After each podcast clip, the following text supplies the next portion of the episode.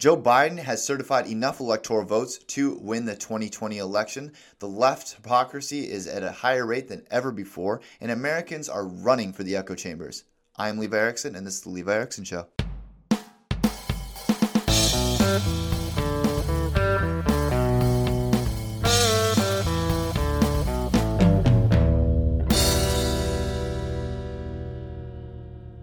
Alrighty, let's get into the news. I'm sorry that we've been gone for two weeks, but it was Thanksgiving break, and me and my dad went and explored this God's great country, and it was wonderful. But a lot has happened in the news, and we want to get into that right away. But first, uh, I just wanted to shout out to Jim Minery, who's a good friend of mine who had me on his show Family Matters. It was a good discussion with him, and you can go and check that out on Buzzsprouts, and I believe his his show is is airing on Apple Podcasts as well. But I really appreciated him having me on.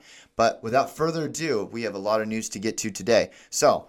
The media has completely refused to cover any voter fraud at all. They're pretending as if it doesn't exist, which is absurd. There in any election at all, ever. I've said this a million times, I'm going to say it again. In any election at all, you're going to have some level of voter fraud. It might not be a lot, it might be a little, just a little bit, but there's going to be some voter fraud. So this imaginary game where there's absolutely none is what makes the right so much more skeptical. If the media was actually able to just address the voter fraud that does exist and cover it fairly, then the right might be okay. Well, at least they're covering it fairly. And We might disagree on some um, on the volume of the voter fraud, but when you just outright lie and say there's absolutely no voter fraud, it's the most perfect election in American history. That's not going to gain any trust from anyone else on the right and so that's gonna that's that's caused a lot of issues. But there is reason that the the the current state of the conver- the political conversation on voter fraud has been completely po- polarized, where the right is is suggesting that there's enough election fraud to overturn the election, and the left is suggesting that there's none at all. When in reality, right now, from what we see, and there is election fraud, okay, there's election fraud, but there is not enough currently to overturn any of the election results. And that's really, really important for people on the right to understand. And it's important for people on the left to understand that just saying that it does that there's no voter fraud and voter fraud doesn't exist doesn't help anything. Now, I think Attorney General Barr has handled this the most fair. Every allegation of voter fraud that's come in, he has done his job and made sure that it was looked into. One of the allegations that was pretty massive was the allegation that Dominion voting systems were corrupted and actually resulted in many of the uh, election results currently. And vote and uh, Attorney Barr has said that he looked into it and that there wasn't enough evidence there, so he dismissed it. And now he's saying he came out early last week or, or, or late last week suggesting that Currently, there is not enough uh, voter fraud to overturn the current election results. So that's important to note that even Attorney General Barr, who is not he is not a anti-Trump guy. He is a Trump guy. He's he's had his back throughout his entire uh, time in office. He's been a really, really, really loyal friend of Trump's. But even he has suggested that there is not enough voter fraud to overturn the election. It's really important for people on the right to understand that. Now, one of the most dangerous things that's happened and not just now, but in the last decade, really, but certainly now, is that the right and the left are really running for their echo chambers, and that's really dangerous. I mean, it happened before, and it's happened, and it will happen progressively worse. But one of the great things that actually came out of the internet was that people were allowed to find one platform where we could all discuss ideas. The right and the left will get on Twitter and they'll debate. Sometimes it's ugly, sometimes it's beautiful. There's a lot of good discussions that happen on Twitter, on Facebook, and Instagram all of these different platforms have been a really good place for people from all these different political backgrounds to come together and discuss. But now, with all these censorship uh, things happening with Facebook and Twitter, you have what uh, has become all of these conservative websites, such as Parler, which is a conservative substitute to Twitter. And basically, what's happening is conservatives, conservatives, and those on the right are getting sick of being censored on Twitter, so they're going to Parler. And on Parler, now it's just completely conservative talk. And it's ironic because Parler is even it's so polarized that even the if you look at the logos, they even look polarized. I mean, Twitter's blue and the Democrat platform, the Parler's red, and the the Republican platform, and it, that's really sad to see because now we're not going to have any place where people can come together and have dialogue and actually have some sort of uniformity. And that's really dangerous. I mean, we've we've we've lost sports now, where we can't actually unify over sports. Even sports is political you have your social media platforms which are now becoming political. You have your news sites which are all political. There's very few sites anymore that that both people feel comfortable reading and watching, where you can actually be like, oh yeah, he's addressing my point fairly, and oh yeah, he she's addressing my point fairly. That kind of universe really doesn't exist anymore in America, and it's really dangerous.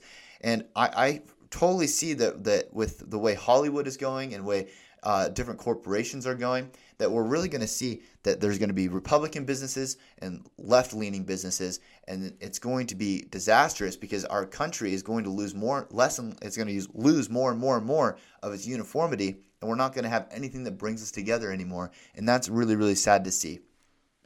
Now, uh, one of the things that came uh, came out of last week, early early this week actually, was that Biden now has enough certified votes to win the election. So what does that mean? So basically, he was until now Biden was regarded as the projected winner. Basically, you have different sites and different uh, organizations that project who's going to win based on the vote counts that are currently available, but they're not legally certified until each state counts up each one of their counties and ha- and goes through the legal process of certify certifying their elections. So now, after Arizona and California both certified their elections officially, Joe Biden now has enough electoral votes to win. Now that doesn't mean he's he's he's the president elect yet. That doesn't happen until he is until the electoral college actually holds a vote. But once that happens, he will be the president elect, and then he will presumably become the inaugurated president. And that's important for conservatives to note because we don't want to uh, we don't want to hold on to the election for too long. It's we want to make sure that all the voter fraud is accounted for. We want to look into it. We want to investigate it. But then at a certain point, we have to go. Okay, Biden won He's the president. What's next? Move on to the next thing. Um, one of the things that is hopeful to look for for uh, big Trump supporters is that Trump is actually most likely the, mo- the most likely candidate to run in 2024. I don't think that Donald Trump has anyone who can really beat him in a primary right now. Uh, there isn't enough. There isn't a another Republican candidate who has enough support from the right that would actually allow him to win in a primary. So we might see a Biden Trump 2024 uh, campaign. We will see, or it might be a Kamala Harris Joe uh, uh, Kamala Harris versus Donald Trump in 2024. We shall see, but that is that is uh, important to look forward to.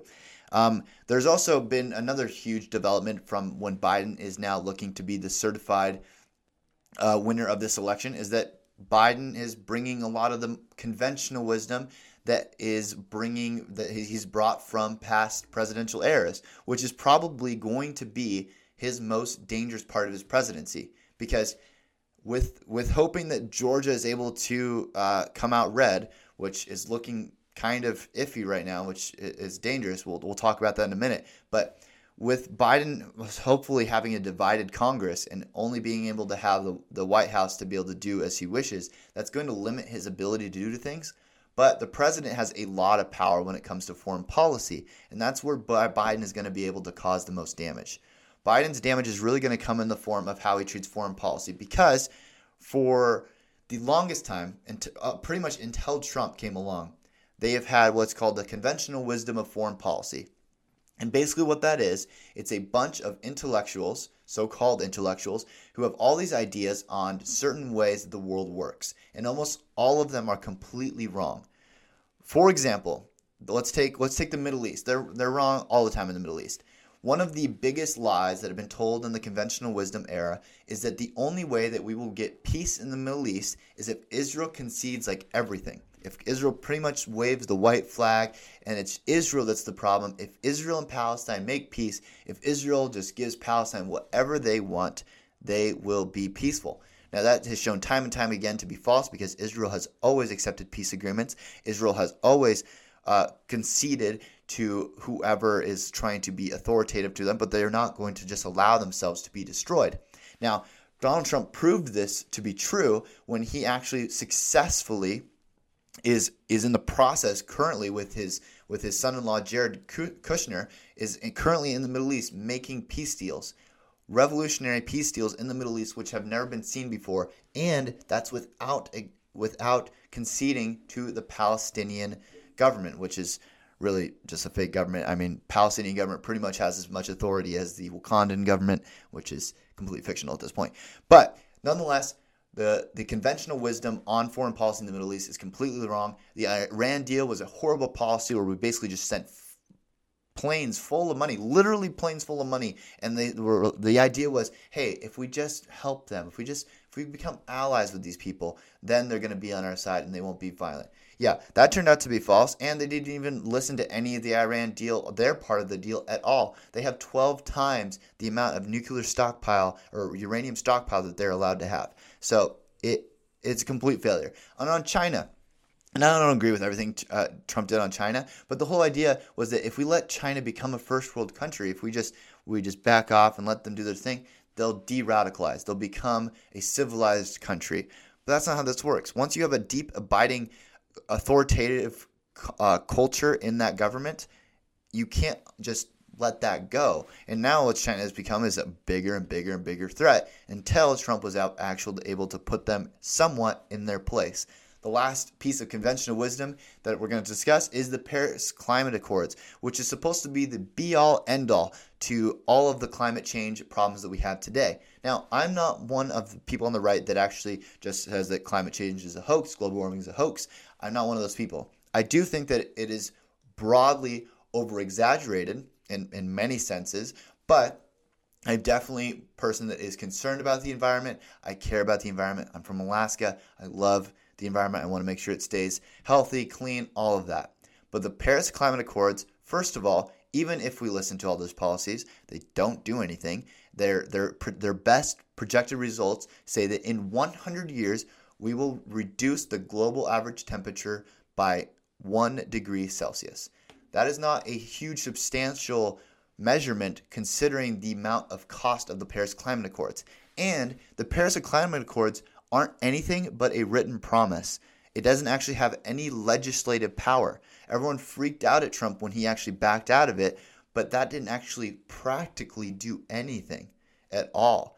It had no legislative, authoritative power at all. So, if you actually want the Paris Climate uh, Accords to do something, in order for that to happen, you actually have to have some level of legislation behind it. Congress would basically have to write the Paris Climate Accords into law, and then things would happen. But until that happens, nothing's happening. And so the idea that the Paris Climate Accords is just going to fix everything is ridiculous. If you truly want to help climate change, there's many ways to do it. None of them are in the Paris Climate Accords. First of all, China and India are our biggest violators of of climate so if you uh, of damaging our climate and polluting so those are the first perpetrators that we need to address. But more importantly than anything the free market actually does climate change better than everybody because they actually innovate technologies that are able to actually reduce their carbon footprint. Because now in america our culture is very much on the side of climate on the side of the environment. And so we are investing in technologies such as electric cars and developing different electrical and uh, energy efficient mechanisms that allow us to do our day to day activities in a more efficient and a more environmentally friendly way, and developing technologies that just make life more doable while leaving less of an impact on the climate. Not only that, geoengineering is a huge industry right now that is a, that has a lot of skeptical uh, critiques on it right now, but that's important. Geoengineering is basically this idea that humans can develop technologies that will actually help take out harmful things out of the uh, out of the air and help put things into the air that are going to help correct certain um, certain problems that the climate is facing. All of these are really really helpful, and none of them none of them have to do with a global government at all. So moving on from that, the media has praised Joe Biden every turn on everything. I was I expected the media to do this. I wasn't really surprised. I was a little surprised at how fast it happened and how apparent it's happening because the the coverage on Biden and Trump are night and day, and it's not it has anything to do with either of their actions. For example, there was this wonderful dog piece in the uh, in in the news this week, which basically was this. Uh, what did she call herself? A dog psychic, and she basically claimed that she was speaking to Joe Biden's dogs. I'm not kidding, and she was talking to Joe Biden's dogs, and that their dogs were telling her her all about Joe Biden and how great he was, and how he was worried about Trump not conceding the election, and it was just a bunch of bullcrap. I, it, I don't know how that passed as news at all but it was because that is the kind of la la land that we live in when there's a Democratic president. That's exactly how it was under Obama, and that's how it's going to be oh, under Biden. And what's also really funny to see is the hypocrisy come out again because Biden is now being cheered on as look, the economy's doing great. That's because Biden won the election, which is really funny to me because when Trump won the election in 2016, uh, I remember everyone on the left going, well, he was just handed a great election or a great economy from Obama. It wasn't really Trump that did anything. Obama just handed him this amazing economy, and then Trump ruined it. That's been the narrative. But now that Biden is being, quote unquote, handed this, he's not being handed this economy. No, no, no. Biden's not even in office yet, and somehow he's responsible for all of the economic progress we've made in the last month, which is absurd. I'm the only. I feel like I'm one of the only people that's been consistent on this. I don't give Trump credit for for uh, for the economy, and I don't give Obama credit as much credit for hurting the economy, other than the fact that one got out of the way of the economy and one got in the way of the economy. The economy does just fine on its own. You just have to let it go. Biden has also been able to pick a lot of his new cabinet members, which has created a lot of praise from the media as they go, "Oh, wonderful Joe Biden. He's he's picking all these intersectionality picks. He's picking an all woman media team and it's just a communications team and it's just amazing. Wonderful how he's been um, he's just the best president in the world. All because he picked women to be on a communications team and I think there's uh, uh, a Latina guy, a Latino guy in one of his cabinet picks, which is funny because no one even talked about when when Trump had any of these intersectionality picks in his cabinet for the first time in American history. No one cared. But now that Biden's doing some things that are not really unique, but kind of unique, everyone's losing their minds over it. Um, so that's that's fantastic to see. Moving on to other things other than the election for once, COVID, which is everything other than other than the election. The only other thing that everyone is talking about, COVID relief bill looks a lot more promising thanks to Nancy Pelosi finally agreeing conveniently to compromise. Now, if you remember, We've released a COVID relief bill already. It was massive. Republicans compromised a ton and pretty much put aside all of their their will their uh, desire to limit the amount of spending in government. And they put it aside because they knew the American people needed money badly. So they passed a massive relief bill and then helped the economy. But now it's running out, and so we needed another one. And a lot of businesses were hurting and we need another relief bill. And so the Democrats and Republicans were talking about it, and the Republicans were compromising and compromising and compromising. And Nancy Pelosi said, No, I don't want to compromise. I'm not willing to compromise at all. And Republicans were called conspiracy theorists because they suggested that the reason Nancy Pelosi wasn't willing to compromise was because she wanted to wait until after the election because she knew as long as COVID hurt the economy, Donald Trump's chances of winning the election dwindled. And look at what Nancy Pelosi said this week. It was that Nancy Pelosi said that she is now willing to compromise now that there is Biden in the pres is, is on track to win the presidency and that there's a vaccine. Now she's willing to compromise. But we all know it was just political. No one's surprised by this, but we're going to pretend like we were surprised by this. Anyway, more COVID hypocrisy from various governors and mayors throughout the country who have decided that the rules that they set don't apply to them. Uh, prime examples of this Phil Murphy and Gavin Newsom have both put in lockdown restrictions and and uh, regulated the amount of, of guests you're allowed to have over for Thanksgiving or if you're allowed to go out to dinner with your family. That's not allowed unless you're one of the elite members of society, then it's okay. Many of them have been caught having massive Thanksgiving dinners with their families and going out in public and eating in these fancy diners, which are supposedly supposed to be locked down. But I guess if you're Gavin Newsom, that doesn't apply to you. So that's wonderful to see. A lot of a lot has actually happened because of all these different restrictions, including businesses are trying to get crafty with it. They're trying to figure out ways where they can actually still support their businesses so they don't go bankrupt. And uh, churches are finding different legal ways to try to stay open. For example, in California, they actually had a, a, law that suggested that strip clubs were essential businesses but not churches. So, one church in California had a wonderful idea that they were just going to turn their church into a strip club. So, what did they do? They handed one guy in the in the front row a bunch of dollar bills, and he was just supposed to casually throw them on stage. And the, the pastor, while he's preaching, he just takes off his tie. And so legally he's now running a strip club and it's completely essential. Good thing he wasn't actually like preaching the word of God or anything because that would have been an abomination. It would have been horrible. COVID massive spreader. Apparently, that doesn't happen at strip clubs. Apparently, strippers are immune to COVID 19 and all of their audiences are as well. But churches, that's a huge spreader of COVID 19. So that can't be allowed. But businesses are and churches are being are being tricky with it. Uh, one of the cases that's been fantastic for small businesses and churches uh, recently was a Supreme Court case that came out that went 5 4 for Republicans. Uh, Justice Roberts went with the liberals, of course, because he always does, and he is a horrible, horrible judge. But basically, this case was pretty straightforward. Essentially, the, uh, the, the case was that places in New York had restrictions that said that some businesses were essential, but churches were not. So they were closing churches and keeping businesses open.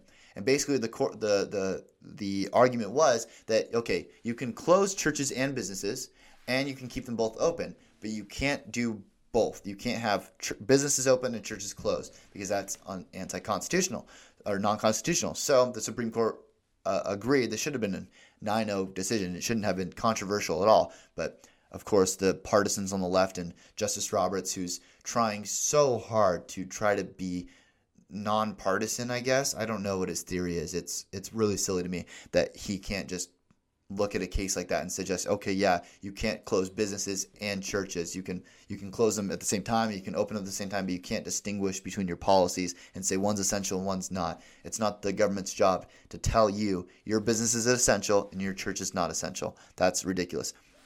One of the greatest things that's coming out of the last month is all the vaccine news However, there is a little rain cloud on the horizon with the vaccines, other than the fact that they are they are looking fantastic in terms of their early data that has come out. They have suggested that their vaccines are 90 plus percent effective. Some are 95 plus percent effective in actually uh, reducing your, your symptoms and 100% effective in just making your symptoms more manageable. Um, so that's that's really good news. However, one of the things that is is dangerous is that actually the chairman of, of Pfizer actually came out and said that he's not sure if the vaccine will keep somebody who has the vaccine from spreading the disease to somebody else. So basically, I get the vaccine. I am now even at less risk of dying from COVID. I was already low at risk, but I'm, I'm even less risk of dying from COVID or having significant uh, significant symptoms. But one of the bad things about it is I might still have the capability of spreading it to others. The reason this is this is bad is because one of the the only way, as I've talked about before, the only way to actually end coronavirus, uh, end this the pandemic, is to reach herd immunity. And if this actually doesn't stop from you from spreading it to somebody, then herd immunity is going to be much harder to achieve because instead of having only like say 60% of the population getting the, the vaccine so that they are not only immune to the disease but they're also unable to spread it now you will, you're going to have to reach a much higher percentage so that uh, people that get it can still do okay. So that's that's one of the rain clouds. It's still great. I'm really glad that we're getting this vaccine. It looks like we're going to have a lot of them deployed uh, er, a little bit later this week or uh, into December. So that's really fantastic news. But it looks like a herd immunity is going to be a little bit harder to reach with the vaccine method. Uh, one of the, the greatest, one of the coolest things that's happened this week too is that House the the House has passed a decriminalization of marijuana bill, um, which if it goes all the way through and Trump signs it, would be fantastic uh, for people who think that. Uh, drugs should be legalized. At least drugs like marijuana should be legalized. So once that goes at the federal level, it'll it'll usually kind of cascades into a uh, states are more prone to do it because right now it's legal at the federal level and then some states have legalized it but it looks like it's going to go towards more towards the legal side which people like me are a big fan of because um, even though i don't really consume marijuana at all i still think that it's important not to decriminalize uh, drugs that don't actually have a significant impact on others for example, marijuana doesn't really cause violence; causes significantly less violence than than uh, alcohol does, and alcohol is legal. So why shouldn't marijuana be legal? But that's neither here nor there. Now, the last thing I wanted to talk about today is something that has really, really been frustrating to me, and that happened early last week, and it was the George Floyd Holocaust Museum. So basically, what happened was they have the Holocaust Museum, right? And it's to memorialize the tragic deaths of a bunch, a bunch of people and Jews that were killed, right? And it's terrible. Um, but they decided to put a George Floyd exhibit within that uh, Holocaust Museum, which I think is terrible. Because not because I don't think George Floyd's uh, was tragic. I think it was. I think it was a tragic incident. But to compare it to the Holocaust is awful. And it, it shouldn't have happened. It shouldn't have been a comparison at all. And it's it's pretty sad to see that happen. Anyway, that's all the time we have for today. Uh, please tune in later this week for the, the, second episode of Why Christ. And next week we'll have new episodes of Bias Free News and the Levi Erickson Show. Thank you so much for joining in. I am Levi Erickson, and this is the Levi Erickson Show.